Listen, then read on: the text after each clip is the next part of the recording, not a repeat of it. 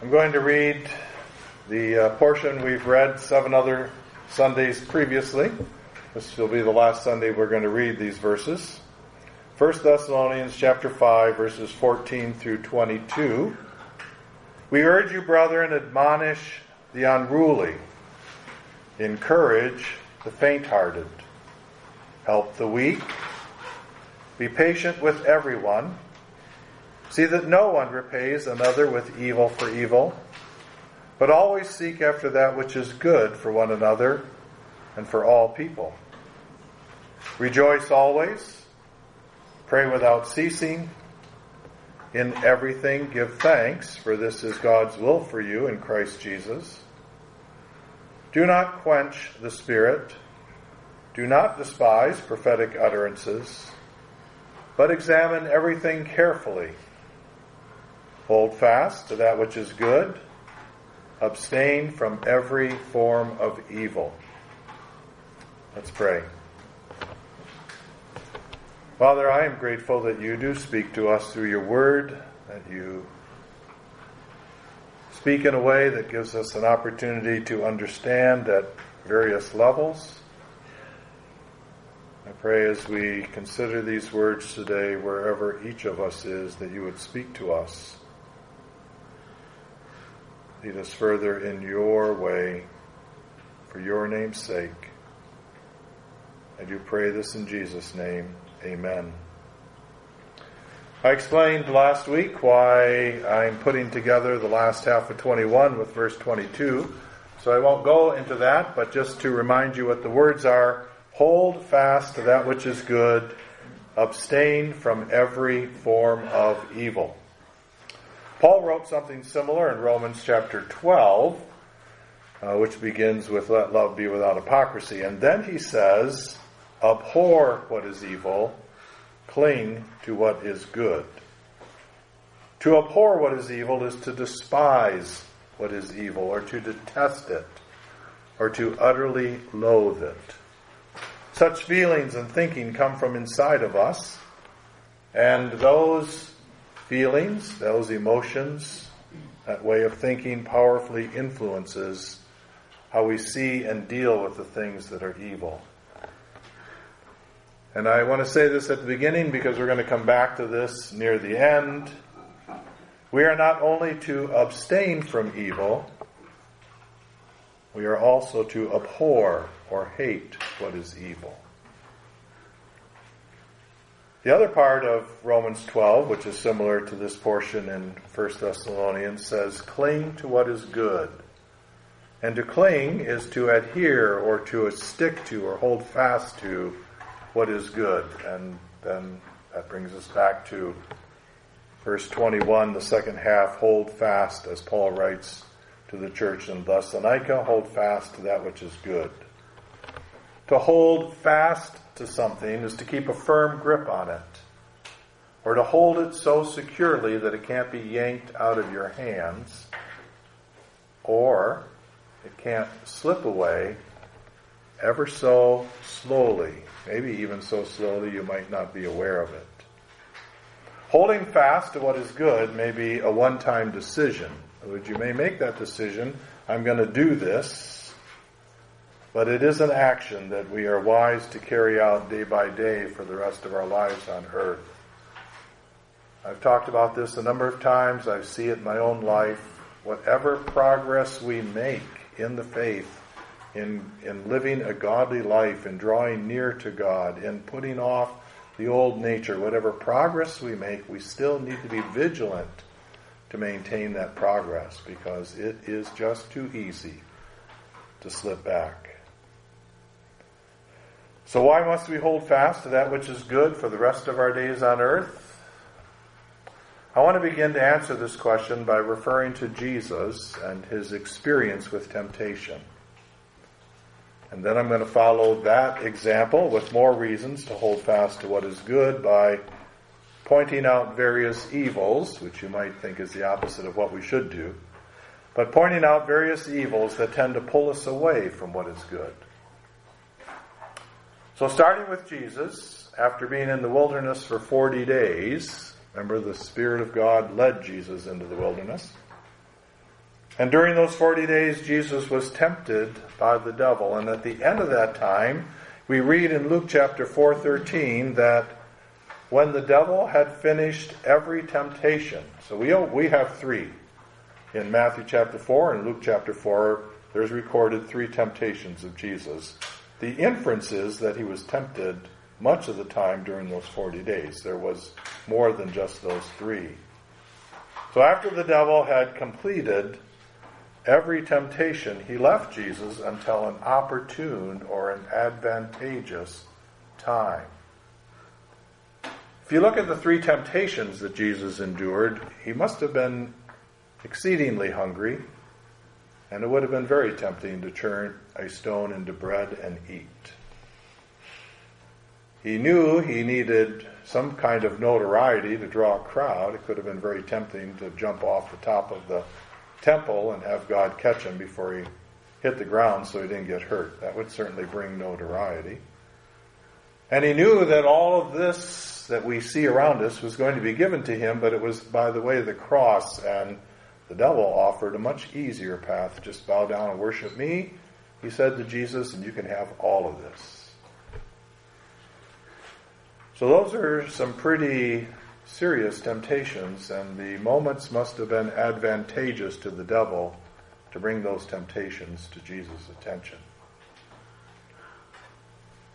But the point of all this is, is that Jesus' experience with the devil's temptation was ongoing. It didn't end with the 40 days. And that provides for me a clear reason why we need to continually hold fast to that which is good. Because the reality is, the devil may back away for a time. You may have a, a short window of freedom from temptations, but he doesn't give up. He continues to look for opportune times to tempt us away from God and toward evil. And you may not be tempted at this moment, but you will be tempted today. So, what is an opportune time? Well, it depends on your view of life. It could be a time when you are discouraged or feeling like a victim or feeling unloved and alone or feeling denied something you want or cheated out of what belongs to you or maybe it's because you've experienced an injustice or being threatened with the loss of something precious or maybe it's a time when you're angry those certainly represent opportune times for the devil to tempt us. And I could make the list longer, but I think you get the idea. And my encouragement to you is think about this yourself. What kinds of times, situations, interactions with people open you up to temptation? Because the devil looks for an opportune time to tempt us, it is a serious threat it's a serious threat to our spiritual health. It's a serious threat to consistent Christian living. And if we are going to not fail, not lose to that threat, not be overtaken, we have to hold fast, hold tightly to what is good. And it's in that way that we can remain godly. Now, the Word of God says we will not be tempted beyond what we can bear. But my guess is every one of us in this room who's old enough to recognize when we've been tempted have experienced temptations that we just felt were overpowering. Or we just put it in automatic and we just went with the temptation anyway. We didn't resist. We didn't fight back. We didn't pray for help. We didn't do anything other than give in. That's why you have to hold fast, why you have to cling. Because it is easy to let go and go the other way. Apart from the devil's schemes and temptations, we have our own selfish and sinful inclinations. At least I do. And I believe this about every one of you, whatever you believe about yourself. I believe you have the same issues. We have our own selfish and sinful inclinations, our own passions, our own lusts, our own foolish fears, our own expectations that are unrealistic or excessive or be outside the boundaries of godliness, our own greed, our own ungodly hopes that can steer us away from what is good and into what is evil. A particular scripture that's spoken to me over many years comes from 2 Timothy chapter 2, 22, and I came upon it kind of accidentally. I was memorizing 2 Peter, uh, or Second Timothy chapter 2, uh, verses 20 and 21, and then as I was looking at the scripture, here's this next statement. And what does it say? Now flee from youthful lusts. You got to stop and ponder youthful lusts. What were your desires, your excessive desires when you were younger?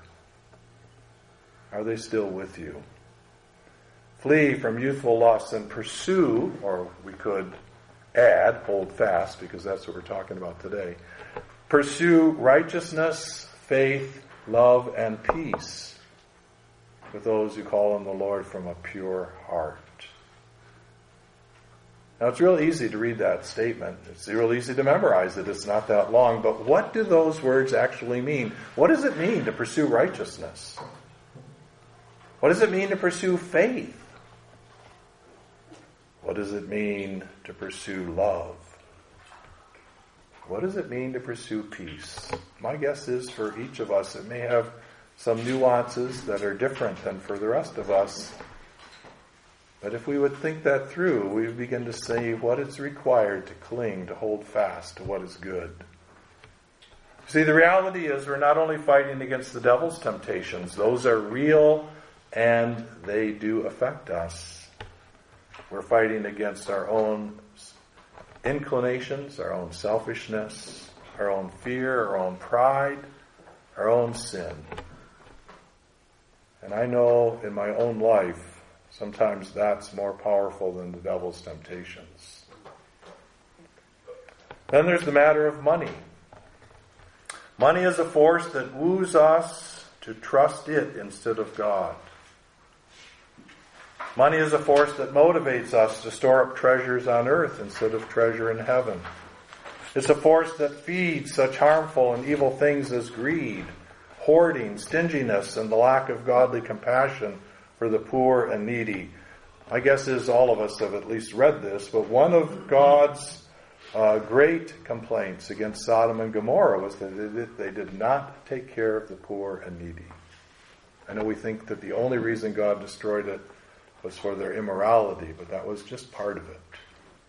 By the way, all immorality is selfishness, so we should not be surprised that they were too selfish to care for the poor and the needy. The threat of money to our spiritual health is so real that we read in 1 Timothy chapter 6 verses 8 through 10 and I want to read this. If we have food and covering, with these we shall be content.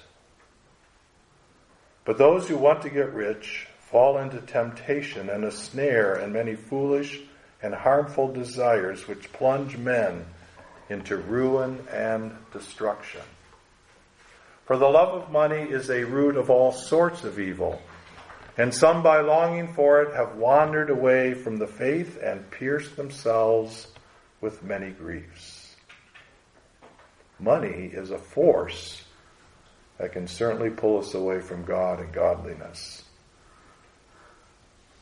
Beyond the temptations related to money, most of us too easily give in to frustration and anger which often leads to attacking or avoiding, often leads to arguments or the silent treatment, often leads to unkind or even abusive speech, often leads to manipulation and control. Just when we're angry or frustrated, how do we resolve those emotions in ourselves? often results in resentment and bitterness, and that leads to damaged and broken relationships. I just had a call this afternoon before church on a couple. The wife wanted to change the husband, and the husband wanted the wife to change, they were both uh, pretty, pretty fixed on their position, and they were both frustrated and angry with what they've had to deal with, and they've damaged the relationship. And when I recommend that at least one of them start doing what's right, of course, that's not a sellable position. At least nobody really wants to buy that.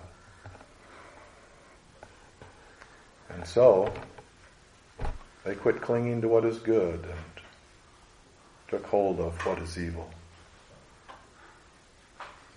Such things as trials, tribulations, sickness, sadness, loss, and hurt feelings easily lead to distrust of God and His goodness, which in turn produces unnecessary fretting and anxiety, complaining and discontent, and ingratitude toward God. It's good that God and I, and maybe just Barbie, know how bad I've behaved because of discontent. Just being discontent. Unhappy with my lot in life, wanting it to be different. Cling to what is good, huh? Then there's the issue of recognition, praise, and fame, which feeds pride, conceit, arrogance, and self exaltation, all things which move us away from God. When you hear praise, do you fight off pride? Or do you just accept the praise and think more highly of yourself? Add to all these things such seemingly minor, minor things as gossip, luxury, passion, wanting what others have, wanting to know more about others than you need to know. About cell phones. Yeah, they're, they're really helpful. They really are, but it is amazing how many places I go into and people are on their cell phone and not talking to somebody, but doing something that's distracting them from serious thinking. About the internet, Facebook, video games, TV, sports, being a workaholic or a perfectionist. How about the felt need to be busy? I'm meeting with a couple that are in serious trouble, and one of his issues is he just has to be doing something. He cannot sit still. Well, when you have to be doing something and you run out of good things to do, then what's left? You're going to start doing bad stuff. And he does. If we do not hold fast to what is good, even these seemingly minor things can motivate us to do things that are harmful to our spiritual well-being and damaging to our relationships. My final example has to do with intentional and planned spiritual growth. I've promoted this for many years. Intentional and planned spiritual growth. And I suspect that we all know how easy it is to get so busy with the daily affairs of life that we don't have or maybe I should say, don't protect the time necessary to keep growing in our knowledge of God or to continue pondering and meditating on His Word or to repeatedly evaluate our thoughts, words, and deeds in order to see what needs putting off and what part of Christ-likeness needs to be put on. Or to seriously work at loving our spouse and raising our children in a way that attracts them to God and godly living. That takes work, takes time, it takes thought. So my purpose here is not to say or even imply that we don't do anything good. That is not my point. We do many things good. But clinging, holding fast to what is good, is an effort that takes work and as Peter says, we want to be holy in all our behavior just as God is holy. So life is filled with varied reasons to let go of what is good, reasons to start doing what is evil and harmful to our spiritual health, our families, the community, workplace, and our own church. But God in His wisdom calls us to hold fast to that which is good, to make that an intended, intentional, thoughtful process. Hold fast to what is good. Or as it says in Romans 12:9, cling to what is good. Okay, what is good? What, what is? What are we holding fast to? In my opinion, Jesus summed it up in two commandments. Love God with all your heart, soul, mind, and strength, and love your neighbor as yourself. One of the things that I realized early on in my Christian life is that I could not love God with my mind when I was living with anxiety, because my mind was consumed with something other than loving God. You see, if I loved God, I would trust Him. If I trusted Him, I wouldn't be anxious. I could not be loving God with my strength if I was using my body to do something sinful or using my eyes to look on things I shouldn't look on. All right, I'm bringing this up only for one reason. We, we know this scripture, we know this commandment. But have you taken the time to think out what it means in your life to love God with all your heart, soul, mind, and strength. And the second thing that tells us what is good comes from Jesus as well. It's to love those around you in the same way and to the same degree that you love yourself. Love your neighbors yourself. Why is this the summation of good? Well, because love fulfills the whole law, according to Paul in Romans chapter uh, 13. You can't do any better than to love the people around you, to love God. You will cling to what is good if you love like this. So let me just give you some examples, all right? In the home, it is husbands loving their wives as Christ loves the church. And it is wives submitting or yielding to their husbands as unto the Lord. Now, we don't like to use that second part of the statement because in our era, submission is not seen as even reasonable, let alone rational. I maintain that one of the problems with this statement is that the men hear this in light of what the wives are to do, and the wives hear this in light of what the husbands are to do. And neither does what they're supposed to do. And then you have a bad marriage. What do we expect? If I would do what I'm supposed to do, and Barbie would do what she's supposed to do, we would love each other, and neither of us would let the other one get taken advantage of, or unnecessarily hurt, or unnecessarily worn out or have to bear more of a burden than was necessary because love would prompt me to protect her and love would prompt her to protect me. This is the way love works. Think of God. This is what He's done and what He does.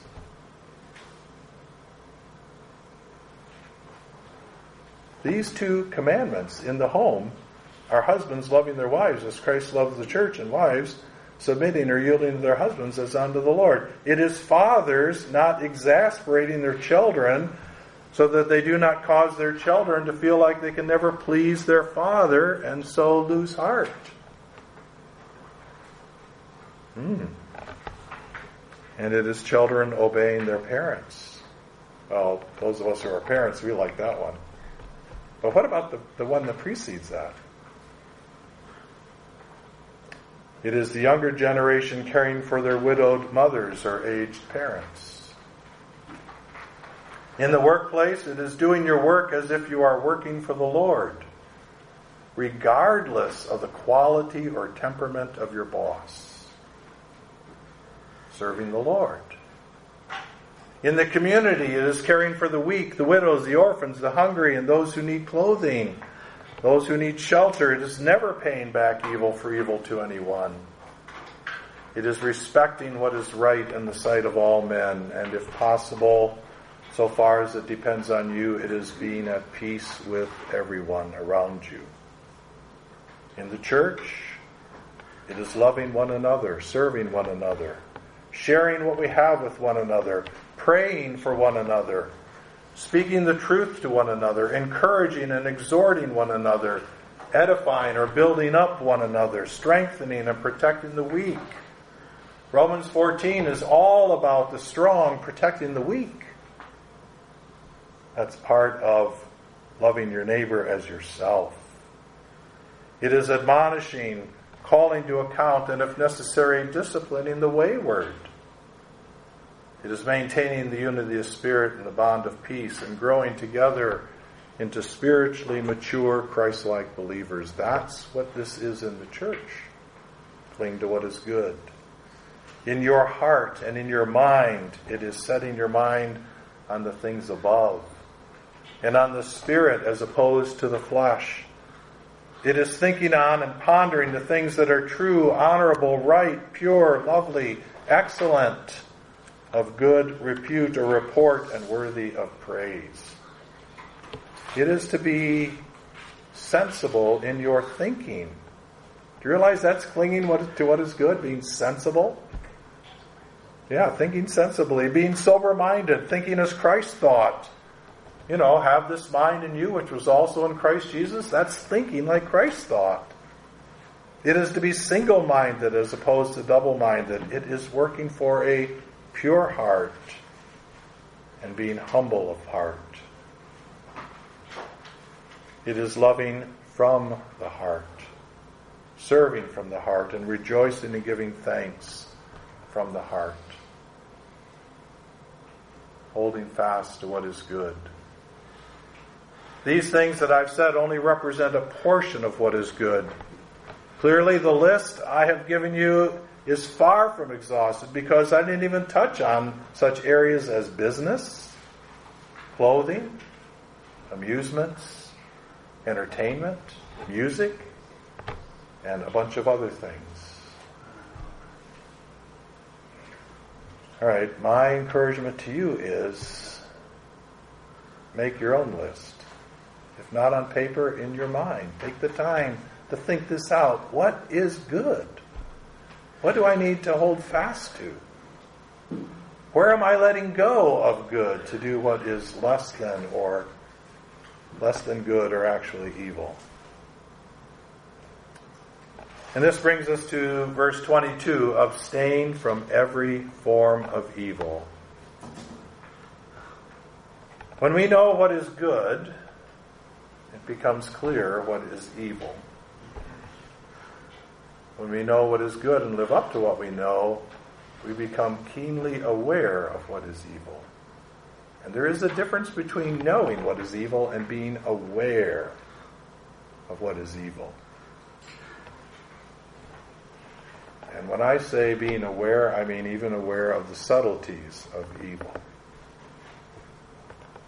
We sat at a table at a New Year's dinner many years ago.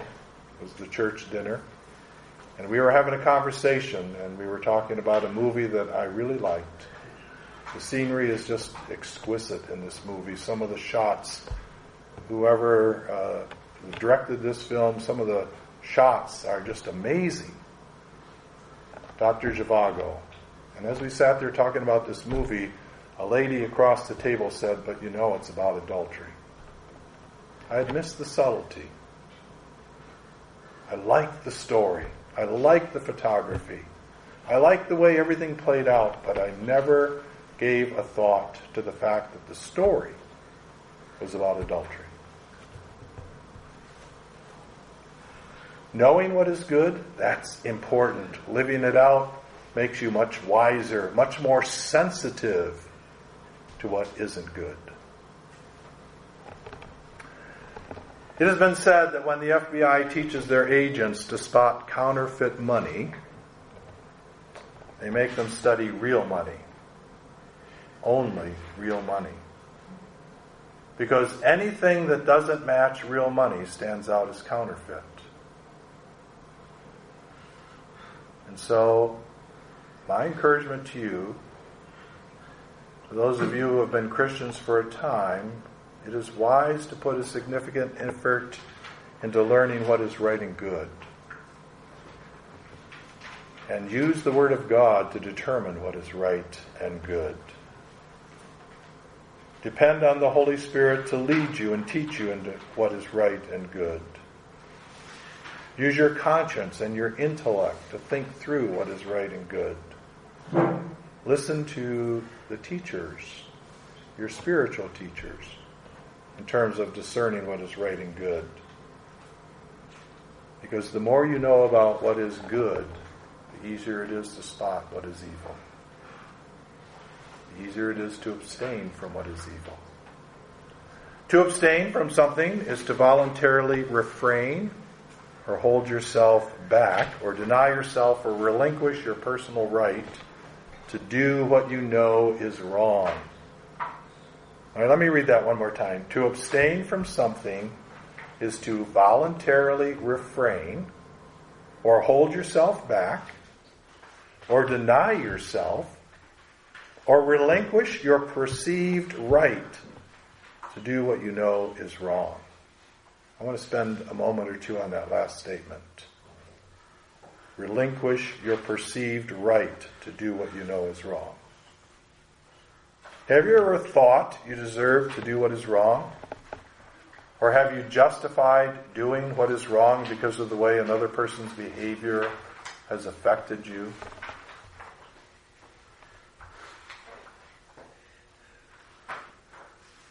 If you have to think about that too long, you probably haven't been honest with yourself yet. Each of us should be keenly aware that we have fallen into this trap.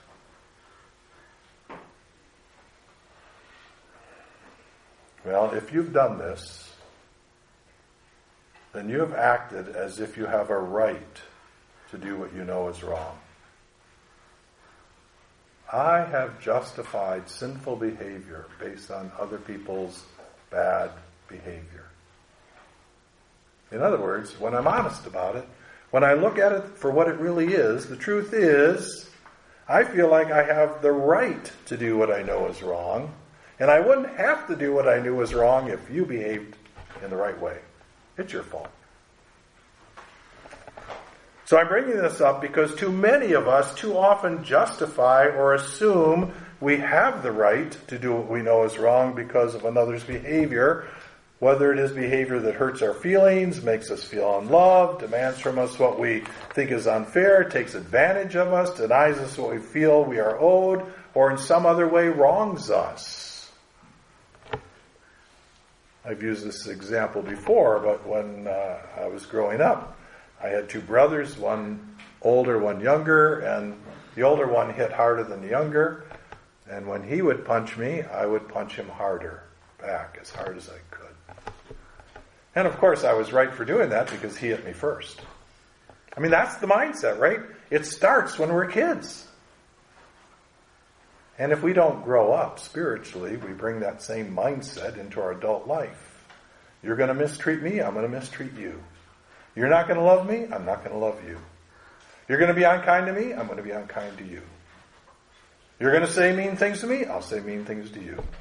You're going to cheat me, I won't give you what belongs to you. It's just, it, it goes on and on and on.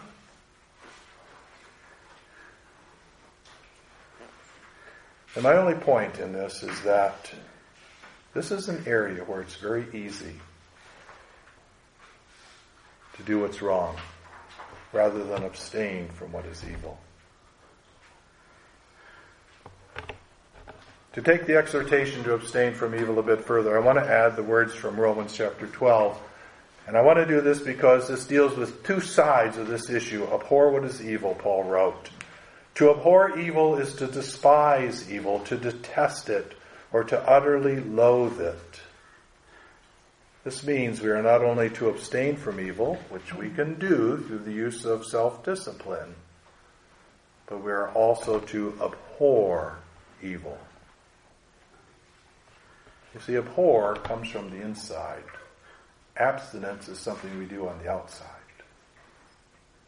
One example of abhorring evil is Phineas, who upon seeing a fellow Israelite bring a Midianite woman back to his tent for sensual reasons, took a spear and went into their tent and pierced both of them through the body.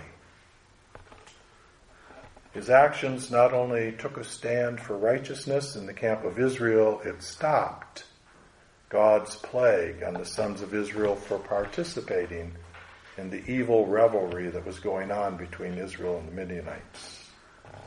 Another example of abhorring evil is Joseph's response to Potiphar's wife. He chose to flee even though what was being offered promised to be highly gratifying to a young man of his age. I believe we gain a greater understanding of how we are to deal with evil when we put the statement in 1 Thessalonians 5:22 with the statement in Romans 12 verse 9. And though they appear to send the same message, and I've already said this, one calls for an outward response and the other calls for an inward response which reveals itself in an outward response. For example, in 1 Thessalonians chapter 5 verse 22, which says to abstain from every form of evil, the outward response is to use self-discipline to not do what we know is wrong. In Romans 12:9, which says to abhor what is evil, it is a response that begins on the inside. We have feelings, we have emotions about this thing. And then we don't really need self discipline, we just stay away from it. Now, I believe that if you can get honest with yourself in these next couple minutes, that you can see exactly what I'm talking about. My guess is there are evils in your life that you abhor. You actually have feelings about them, and you're not attracted to them at all. You abhor those things. So they aren't even a temptation to you. But there are also evils that you really like. Well, you may not admit you like it, but you go to them over and over again, which is an indication that you like them. And if you're going to stop, you don't stop because you abhor them, you abstain because you use self discipline not to do them. And it isn't like one is better than the other in the sense that we stop doing what is evil. Both approaches work. And we want to commend both approaches. But I want to make this clear that what you abstain from, you are more easily tempted to do. What you abhor, you're not likely to be tempted to do. Therefore, if you can nurture, you can nurture an inward hatred or revulsion for a particular evil that you currently at least have some fondness for, you will greatly decrease or even remove your temptability in that area. And in my experience, admitting to God that I have loved things that He hates, asking for his help to hate what he hates has been one of the good moves in the direction of actually becoming the kind of person that hates it. All right, let me finish up with these words. To hold fast to that which is good requires learning what is good and clinging to it with all our might. To abstain from every form of evil requires voluntarily, intentionally, thoughtfully, and persistently holding ourselves back or even fleeing so that we do not do what we know is wrong. This may feel too hard at times or too personally costly. Why, if I show love and the other person doesn't, I'm getting ripped off too personally costly or unfair. How come it falls on me? Why do I have to be the good person here? And yet, in spite of how it may feel, saying no to evil is an essential part of saying yes to doing what God says is good. You won't say yes to good until you say no to evil. And when you hold fast to what God says is good, you are walking on the path of life. And that life, Jesus says, is abundant.